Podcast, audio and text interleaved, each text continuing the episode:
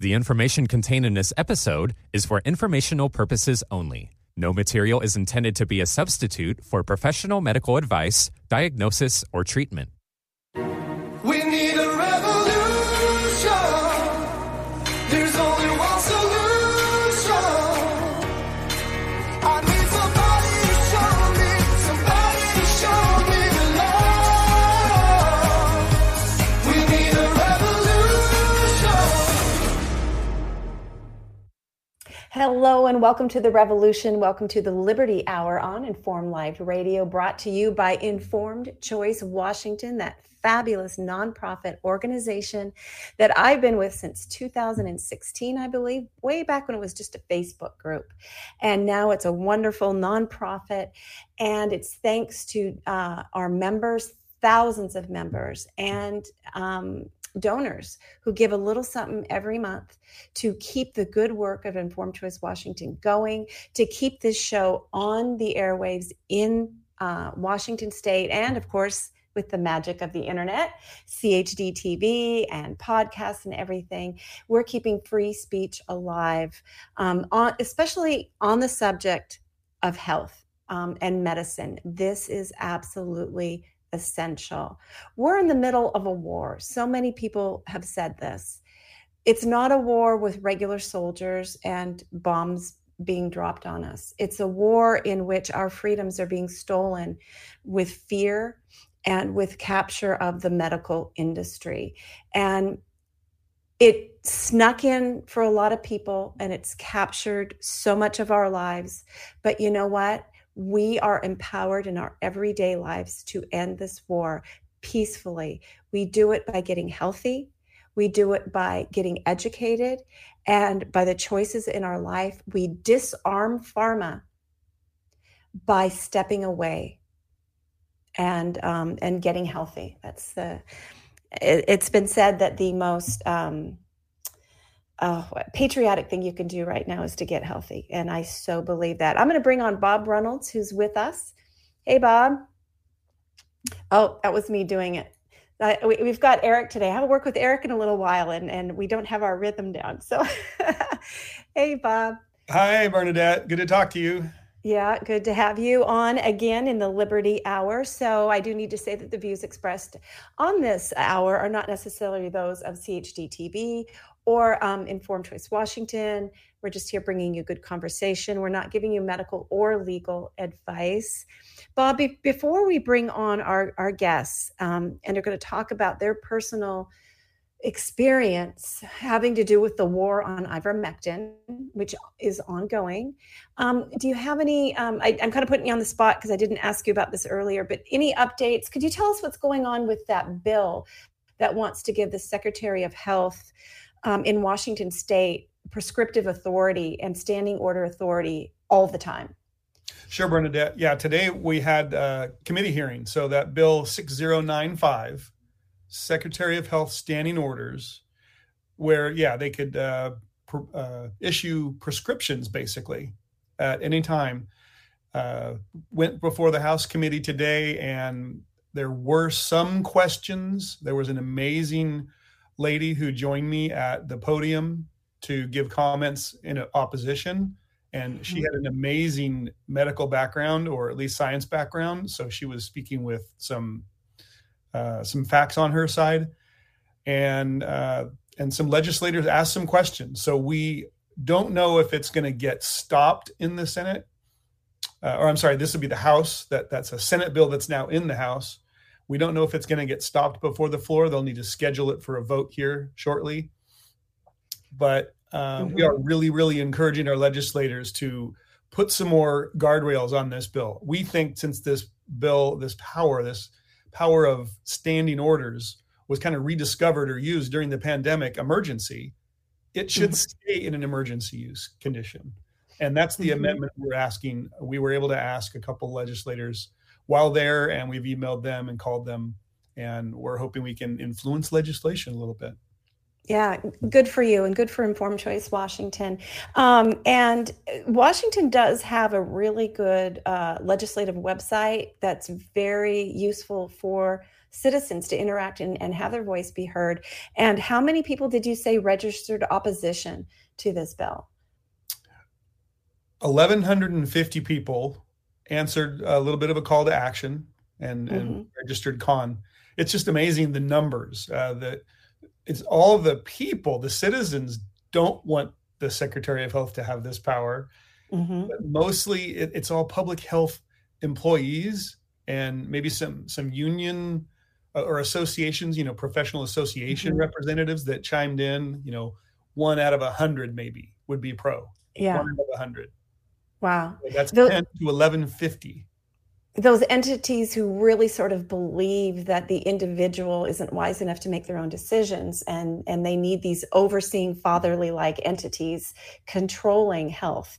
So it doesn't surprise me. And there's so much money tied up in that whole system. Yeah, there is a nuance I wanted to update people on too. During the Senate floor hearing, the Senate floor debate, the one of the amenders, Senator Rivers, was able to say, well, because the local health authorities already have this power, then the Secretary of Health should have this power. Well, I looked it up, the RCW, duties for a local health officer. I looked up the WACs for the duties of the local health officer. Nothing mentions standing orders. It's implied that they can do it, but during an emergency. So more to the point that this should only be an emergency power. Yes. Very good. Very good with that follow-up. It just shows that really the lobbyists and the people who have a vested interest in a certain way of doing things are always going to legislators and educating them, I say in air quotes, about why we need something. And we really need more educated citizens going and saying, whoa, wait a minute. Look at this, look it up. Legislators in session, they're presented every 15 minutes when they have a meeting with a different topic that can just vary so widely. And most of them they have shallow knowledge on everything. They have no depth in any of these massively important decisions they're going to make. So they're heavily influenced by the last person they spoke to, who brought them information. And so we really have to, I like to give them the benefit of the doubt that when they make comments or votes, that they really didn't know enough to make an informed decision. So, unless we give it that A effort and we've really brought them good information, we can't complain too much. So good on you, Bob, for making the big trip from where you live to the Capitol and your beloved wife there. 4 hours of travel for 1 minute of testimony. I've been there, done that. Yeah. And thank you to our members who received the call to action and acted. Thank you. Yeah. That should make a difference.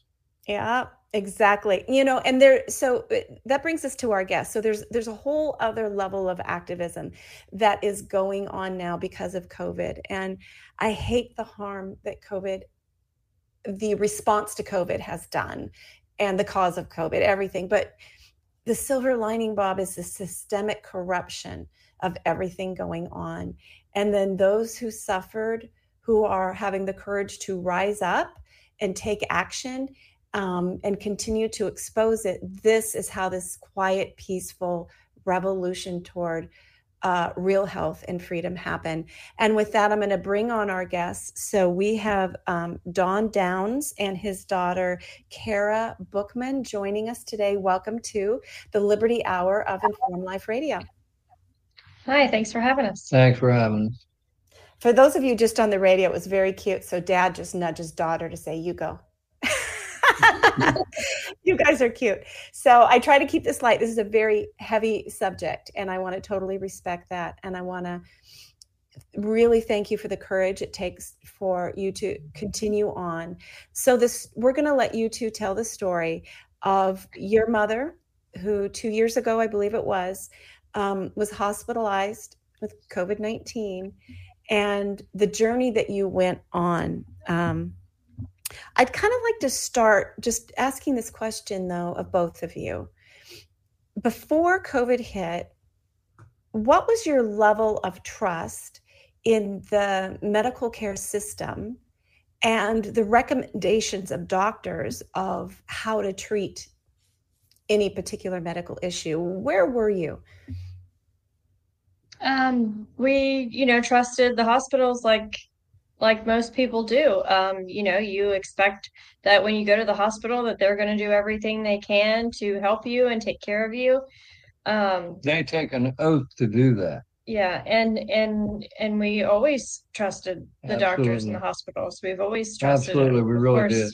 Now that's changed. Yeah. But yeah, I agree. And so many people are along that route. They didn't. So many people, and I did years ago, I had a couple of wake-up calls that made me begin to do my medical due diligence. Even when I found doctors that I trusted, I still felt like I needed to do my medical due diligence and go down the rabbit hole to see if they really knew what they were talking about or not, and then make my own decision based on that. But we all go through usually some personal trauma, I guess, before we realize that trust is not warranted in today's system. So I'll just let you take it away. I guess begin with your mom getting COVID. I guess. What state are you in? Where are you located? We're in Ohio. Okay. We're all right. About 45 minutes southeast of Columbus, Ohio. We're in a rural area. I'll start out by saying this. These podcasts, these radio programs that we're on, this is the 22nd one in a couple, 3 months now. We're doing this for one reason. It's to let the public know what's going on, what we went through. And it's been a nightmare, been very costly. But it's time, I just say this, it's time for the American people, especially Christians, to stand up and say, look, we're gonna do what's right, and we're gonna tell the truth about what has happened. In a million years, there's no way I ever thought I would. I'm 67 years old, and there's no way that I ever dreamed that America would come to this point. And, I'm going to show you a picture of the one we're talking about. This is my wife, Brenda. There's your died at age 64. Oh, so her sad. Life was taken, but she was perfect health. She never had any problems at all. And on end of July of 21, me and her both had COVID, and we both the same night got so really bad. And my oldest daughter, Melissa, came up. She called her and took us both to, we were going to go to Lancaster, Ohio, which is about a half hour away, to a hospital. And we were so bad that we just told her we can't make it. So we went to our local hospital, and we were hospitalized. I was actually worse than she was when we went in. And they put us in the same room for 3 days. I only remember about 20 minutes of the whole stay, 3 days. My numbers got better, hers got worse. So they shipped her to, and let me tell you something. The protocol was, our local hospital was nothing. They gave us nothing. They gave us oxygen if we needed it, but outside of that, nothing for 3 days. So she gets shipped to Columbus, Ohio, and under Ohio Health Hospital, it was Doctors West in Columbus, Ohio. Ohio Health, I think they're the biggest medical organization in the state of Ohio. They own a lot of hospitals.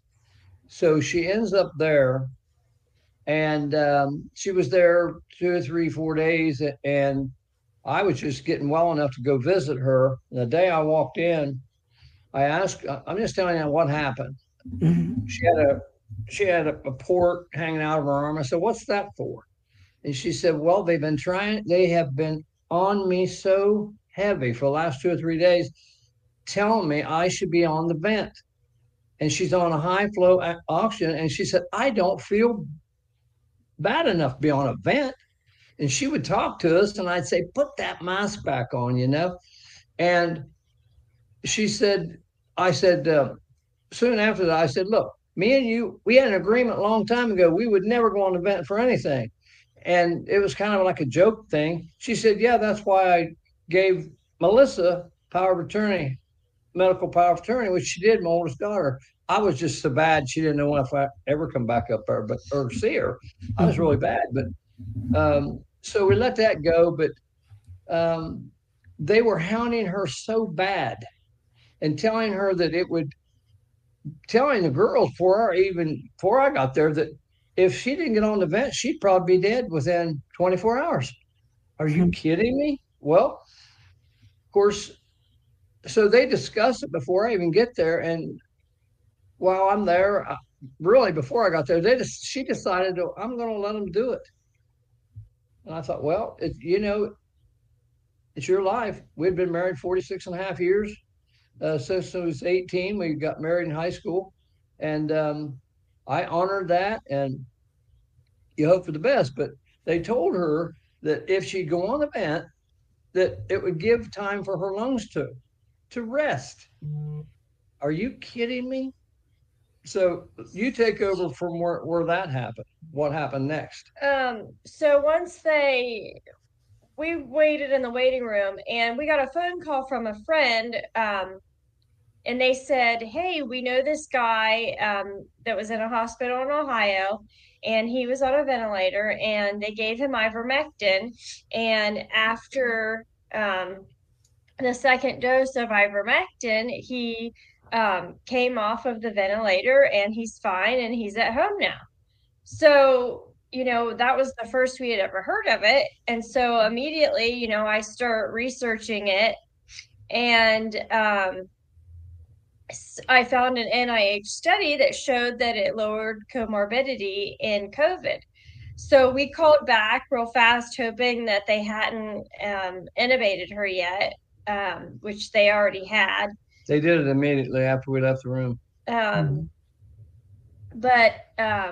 So we asked, to talk to the doctors, and they sent us two resident doctors, and I showed them the study and asked them, if we could have ivermectin. And so they took our question and went to administration. Well, administration came in, and we were immediately met with opposition.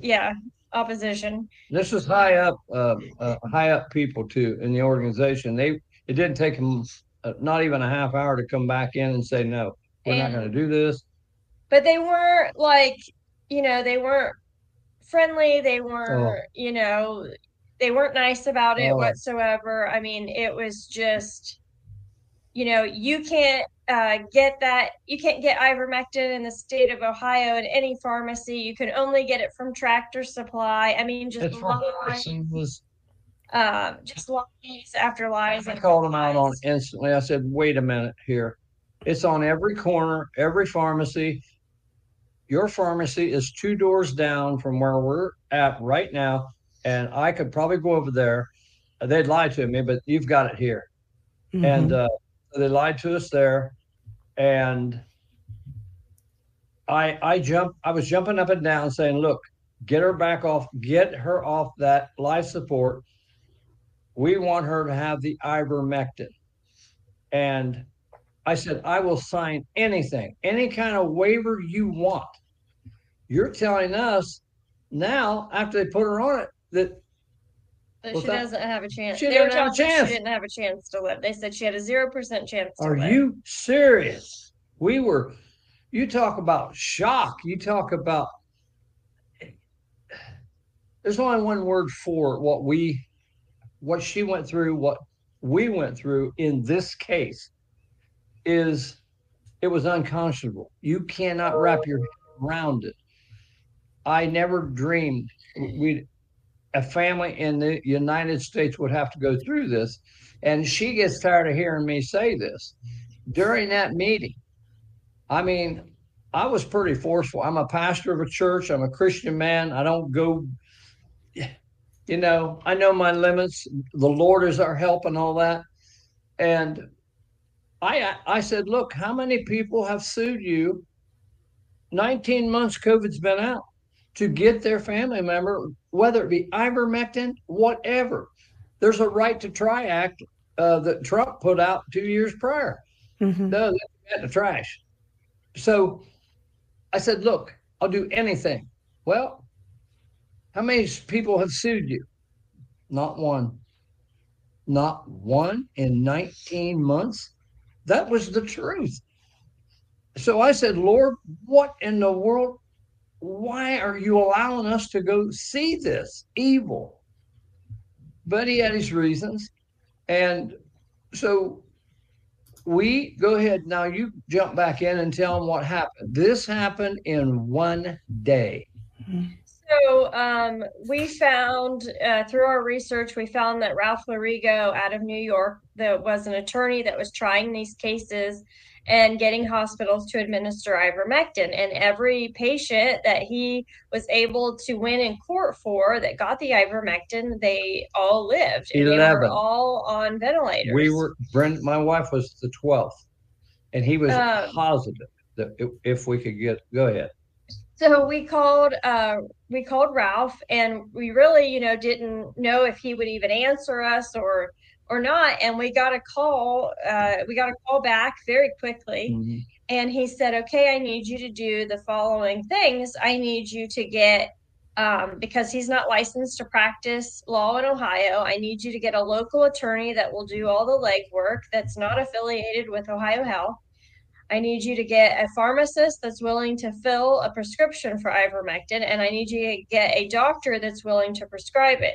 Plus, so he had to get approved to do the case, which he did do that. Which we got all of that in 1 day. We found our local doctor was willing to prescribe it. Or we had a pharmacist that was a family friend that was willing to fill it. It was tough on that one. And then we found an attorney that, we just called random attorneys and tried to find somebody that wasn't affiliated with Ohio Health.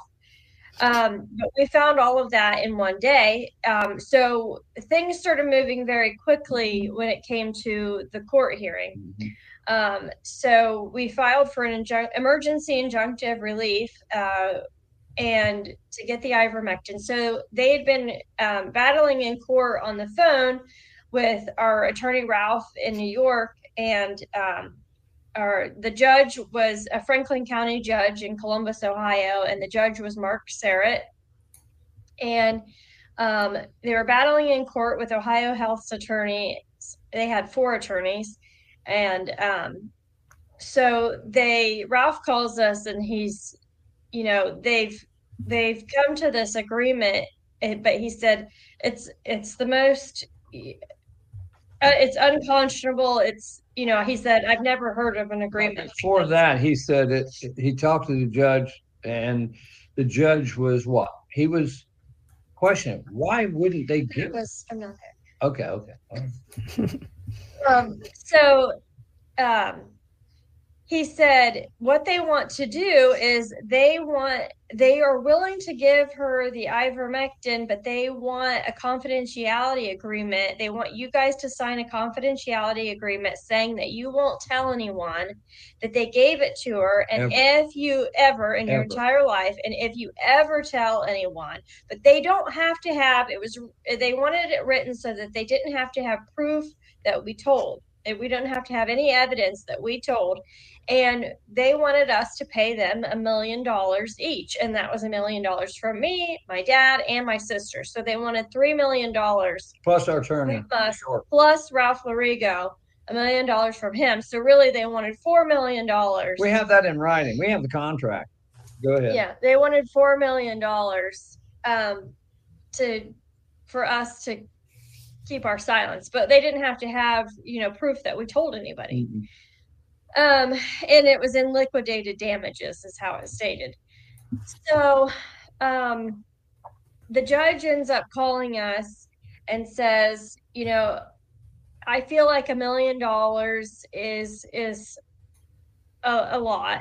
He said, so I'm going to lower it to $100,000 each, which, to us, $100,000 is still a lot of money. Like, per person. We don't make 100,000. I don't even make that in a year. But we were going to sign it because we're trying to save their life. you know, because, you know, the clock was ticking. She was dying. We were going to do whatever it took to get her the medicine, or to, you know, to try. We were willing to try anything to save her. Mm-hmm. So the judge says, okay, so do you understand what confidentiality is? And we're like, you know, yeah, we understand. State, I'm a pastor. Like, we didn't treat us like kids. And he said, okay, so if somebody asks you about this case, you're going to say the judge says I'm not allowed to talk about it. So we said, okay. And he's like, now I want you to repeat that after me. So he made us repeat it after him, like we were, you know, children. He, you know, he treated us like we were less than. So he said, okay, I want you to come to the courthouse and we're going to have this all written up and you're going to sign it.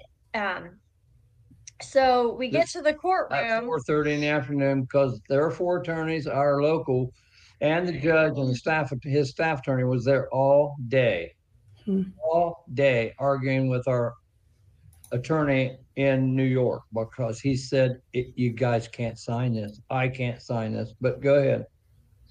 So, well, first during the negotiations, Ralph felt like the first day he felt like the judge was on our side. Like, he couldn't understand, you know, why they wouldn't just try something if she, you know, and they were telling the judge, like, she doesn't have her odds of living are very, very low. And so the judge couldn't understand, well, why won't you just try this? If, you know, if you're saying she's not going to live anyhow. Well, then the next day, the judge's tune changed quite a bit, completely changed. Not quite a bit. It was completely opposite. Yeah, he was no longer on our side.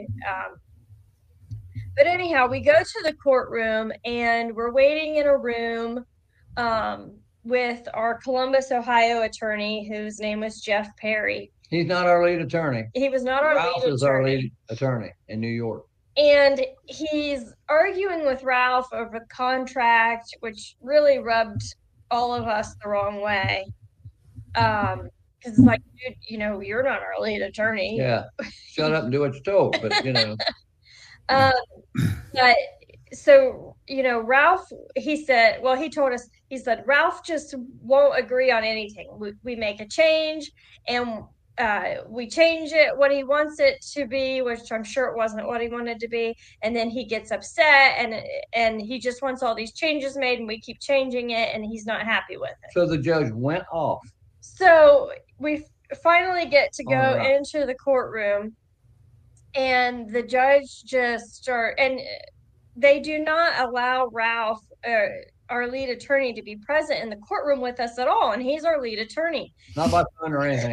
Not by phone, not by anything. They just don't allow him to be there.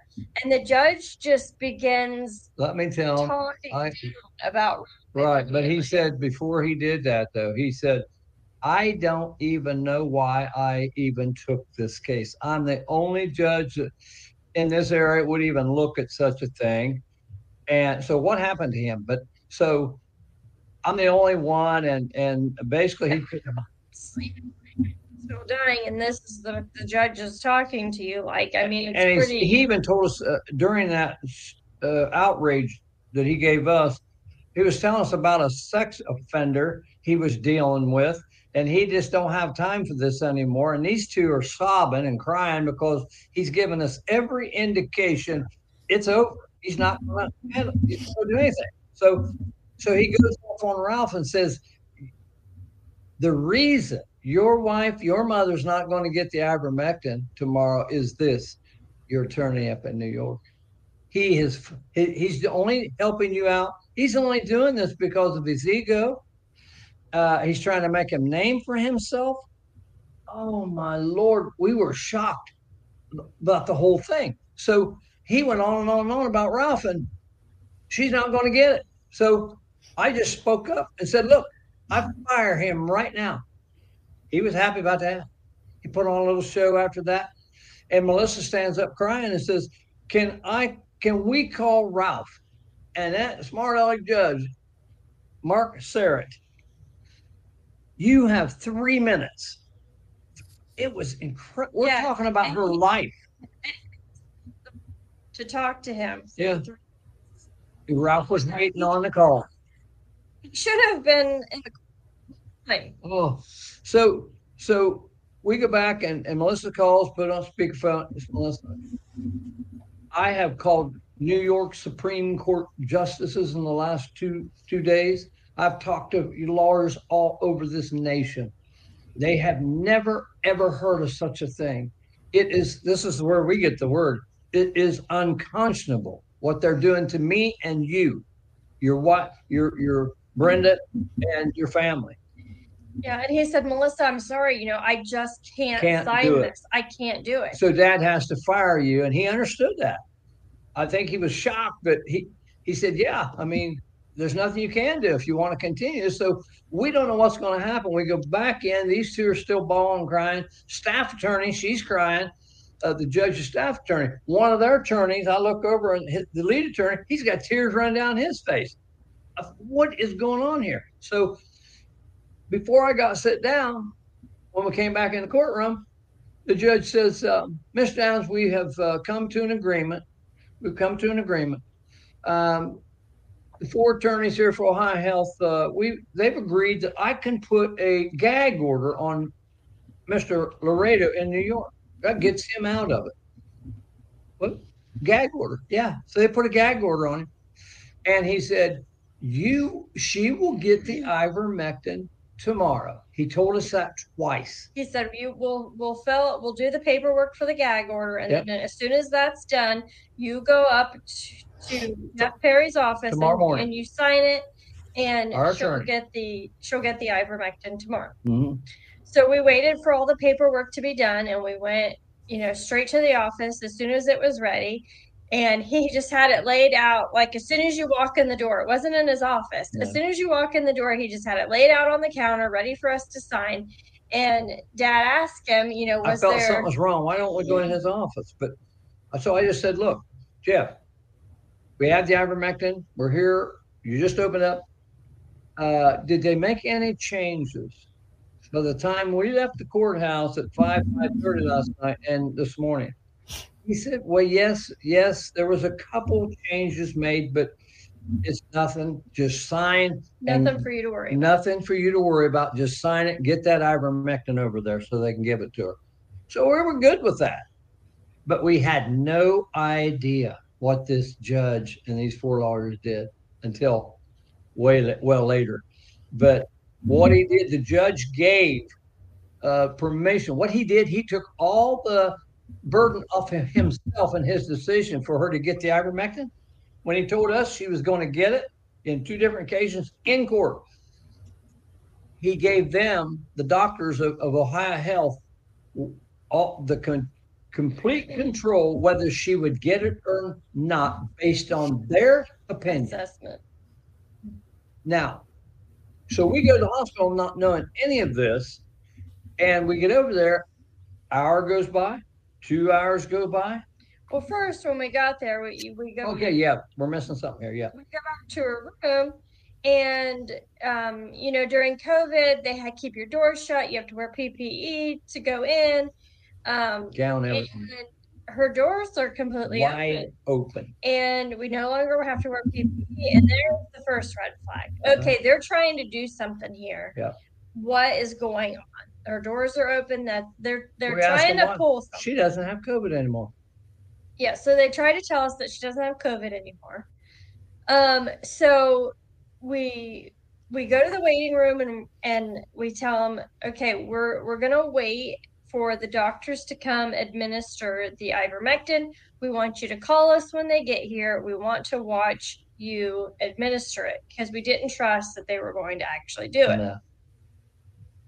So we get a text from our attorney saying, local attorney, yeah, the one we had left, saying the judge or the doctors want to have a meeting with you. Do you want to meet with him? No. Like, we knew exactly what they were trying to do. No, we don't want to have a meeting with them. We just want them to administer the ivermectin. And the meeting was going to be with Dr. Joseph Gastaldo. He is the highest ranking. He is the infectious disease doctor for all Ohio Health. Their lead infectious disease. It was going to be with him. It was going to be with Dr. Chowdhury, head of ICU. Pulmonologist. It was 5 people, okay? We said no. We went to court yesterday. I had $18,000 in 8 days. We thought we won the case. The judge says she's going to get it. I said no meeting. So he lets them know, no meeting. They ambushed us in the waiting room anyhow after we declined to have a meeting with them. Five doctors. I said, what are you doing in here? Give her the ivermectin. So they start trying to tell us that she's got something wrong cognitively and that ivermectin would worsen those symptoms. So they begin to run all of these tests on her, which includes taking her down for, so they're doing unnecessary medical examination on her. Risking her life. And yeah, and when you're having to move a vented patient, that's dangerous anyhow. To get a CT scan. So they move her to get a CT scan. They want to run all these neurological tests on her. And, you know, they've been giving her fentanyl and all these sedation medicines this whole time. Overdosing her. And then they wonder why she can't wake up. And they're trying to say that that the ivermectin would just do more harm because she has cognitive issues, which, the tests take a day to come back, of course, but there was no cognitive issues. Everything came back normal. But while they're telling us that she's doing worse with cognitive issues, we find out from our local attorney that Ohio Health has sent a message to the judge's staff attorney saying that she is doing significantly better and no longer has COVID, so therefore she doesn't need the ivermectin she's doing significantly better. Back and says, she off the vent? Yeah, so our local attorney thought that she was off the ventilator because how well they said she was doing. We have a copy of that email too. Yeah, so they're telling us one thing and they're telling the judge another.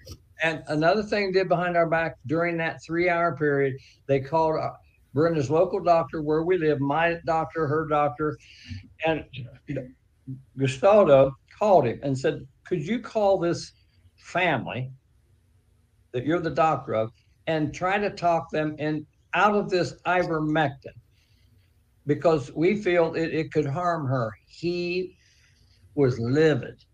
He told Gastaldo, no. I will not do such a thing. I prescribed the ivermectin. You give it to her now. Well, we don't have anyone up here that will do it. After they sign in the contract stating that there was somebody willing to give it. Now, all of a sudden, there's no one willing to give it. So our doctor, what did he say on the phone? He was so upset. He said, let me tell you something. I will leave my practice and cancel my patients. I'll be up. It take me 45 minutes to get there. I will give it to her. They said, oh, no, you're not a part of our organization. You're not allowed to come on this property. Are you serious? So while we're in this meeting, Dr.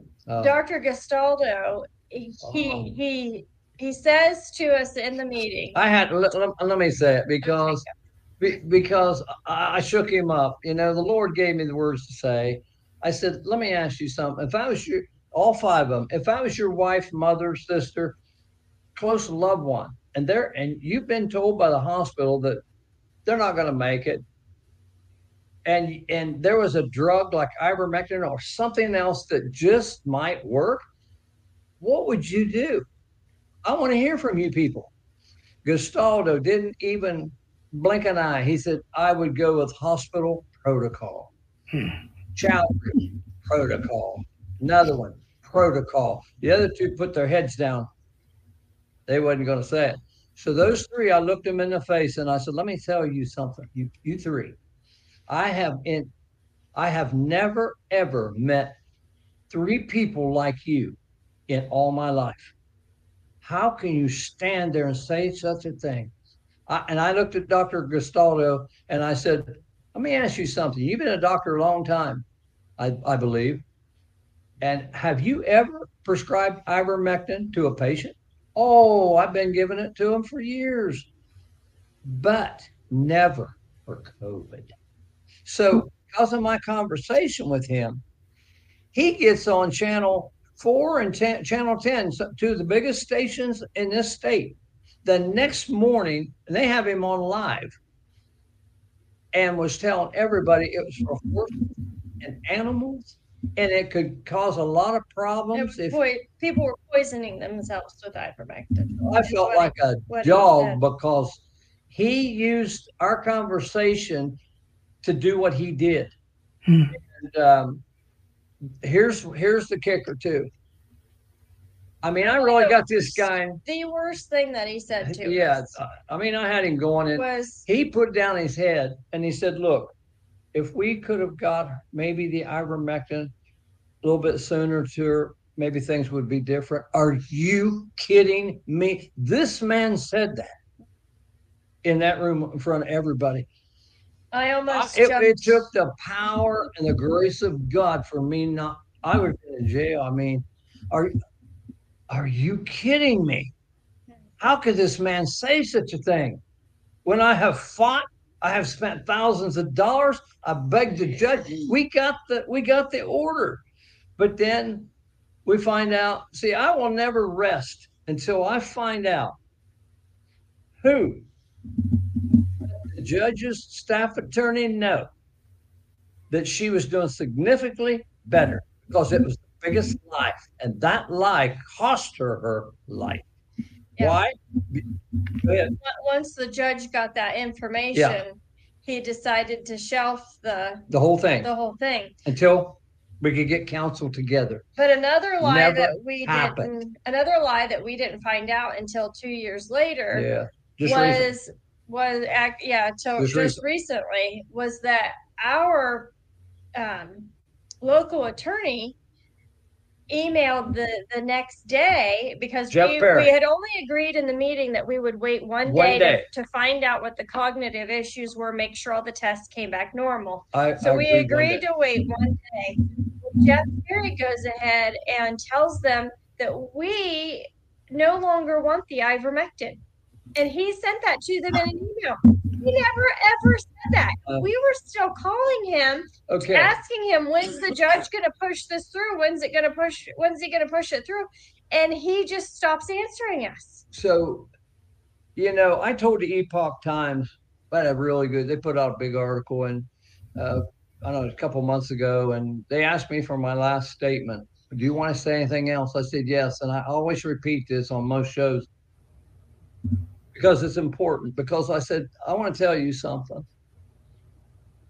You're about to put out an article.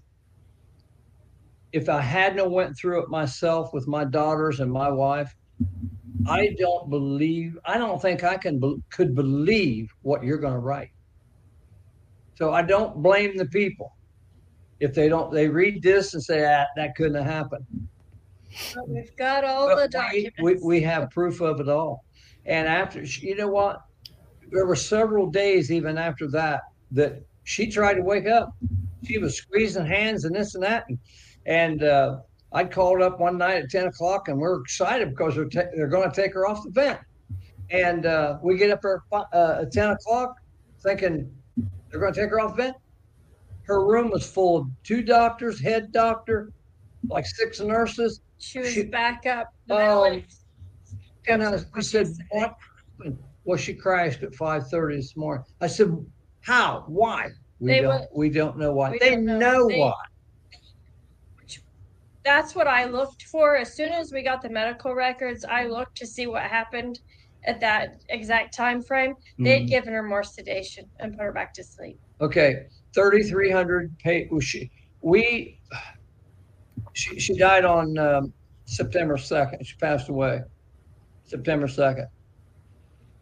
I wanted the medical records, 3,300 pages. They refused them. No, you're not getting them. What? Nope. So I had to hire my attorney in Logan, where we live, to get a form from them. They had to give it up, and it had to be signed by our local common pleas court judge for me to get something that belongs to us. Wow. They forced me to pay, I don't know how much it was. It was incredible. So we get the third, we hired Warner Mendenhall. So we felt like we asked to dismiss the case because we didn't want to be, we were worried about this. We were worried about this $100,000 over our heads, because one of the things they added in the contract, you know, unbeknownst to us, is that this would also go to our next of kin, to our children. The lawsuit. The $100,000. Yeah. So if we die, kids are still responsible for this. So of course we're going to do everything we can to make sure that we're not bound to this. So I called Jeff and I said, "Look, Jeff, I want to dismiss this. Are we still under this contract? Even though they're the ones that breached the contract." Yes. He said, "Yes, you are." Yeah. So he said, you know, he felt, first he said, "I feel like that, you know, if we did the dismissal, you won't be bound to it." And so that's why we paid him more to do the dismissal. I just tell him what he is. He's a thief and he sold us out. But anyhow, I said, "I want it dismissed." He said, "Okay, I'll send a letter to the judge." And charged me $1,650 for a letter to the judge. Wow. Okay. I just want to interrupt. I'm sorry, just for a minute, to let you know we've got about like 6 minutes or 7 minutes to wrap up. Yeah. Okay. Yeah. So he says that we're still bound to the agreement. If we want him to represent us, he will. No, thank you. After it was dismissed. So we hired Warner Mendenhall out of Akron. And we just filed a suit to make sure that we were not. We never wanted any money. And so what did Ohio Health do? Did they just let it go? No. They filed a lawsuit against us. Each one of us. For filing a frivolous lawsuit and wanting their attorney fees paid. We're supposed to go to court this April. We're on trial in Columbus, Ohio, because we filed a frivolous lawsuit, and they're telling this second judge that's handling it, we were never under any kind of duress during all this. She's dying, and we didn't sign a contract under duress. We didn't do anything under duress. So we've been under a lot of duress over the lawsuits they're putting on us for the last 9 months. But good news, for some reason, we serve a big God. A month ago, we get a call from our attorney in Akron. He says they backed out. They're ready to come down on us hard, but they just walked away. Yeah. They don't want to sue us. They don't want to sue you. They just want to back away. I took them further than they ever dreamed I would. So there's a lot of reasons. One of the reasons is because we're on this show tonight. Yeah, believe me, they know that we are smearing them all over this country, in Canada, the UK. We've been on all over the place. Yeah. And it's not looking good for them. But so they're right now, this is where we're at. No lawsuits. We're just doing this. And our attorney right now, our last appeal to them, telling them that the second judge, they're wrong. They got no right to do this, but he favored them. So he put in his last deal with the judge that he would back down. Our attorney would back down. He would not. We would not sue them using him on the civil side. But he feels like he won the case where this judge. We are no longer under the right. That's what. Yeah. Right. So it cost me $20,000, and one of the reasons is we found out from the second judge the reason they sued us for frivolous lawsuit is because we were never under the other one. That's what they tried to say. That's right. They tried to say this, and when our local attorney said, "Yeah, you are," and I'll do the work to get you out from underneath it. You know, if you want to pay me, we said, "Forget you. You already sold us out." But this thing is so crazy. Wow. And now we cannot use lawyer Mendenhall because he's done. He went on a show with us last week, and, you know, I'm all caught. We got our $50,000 in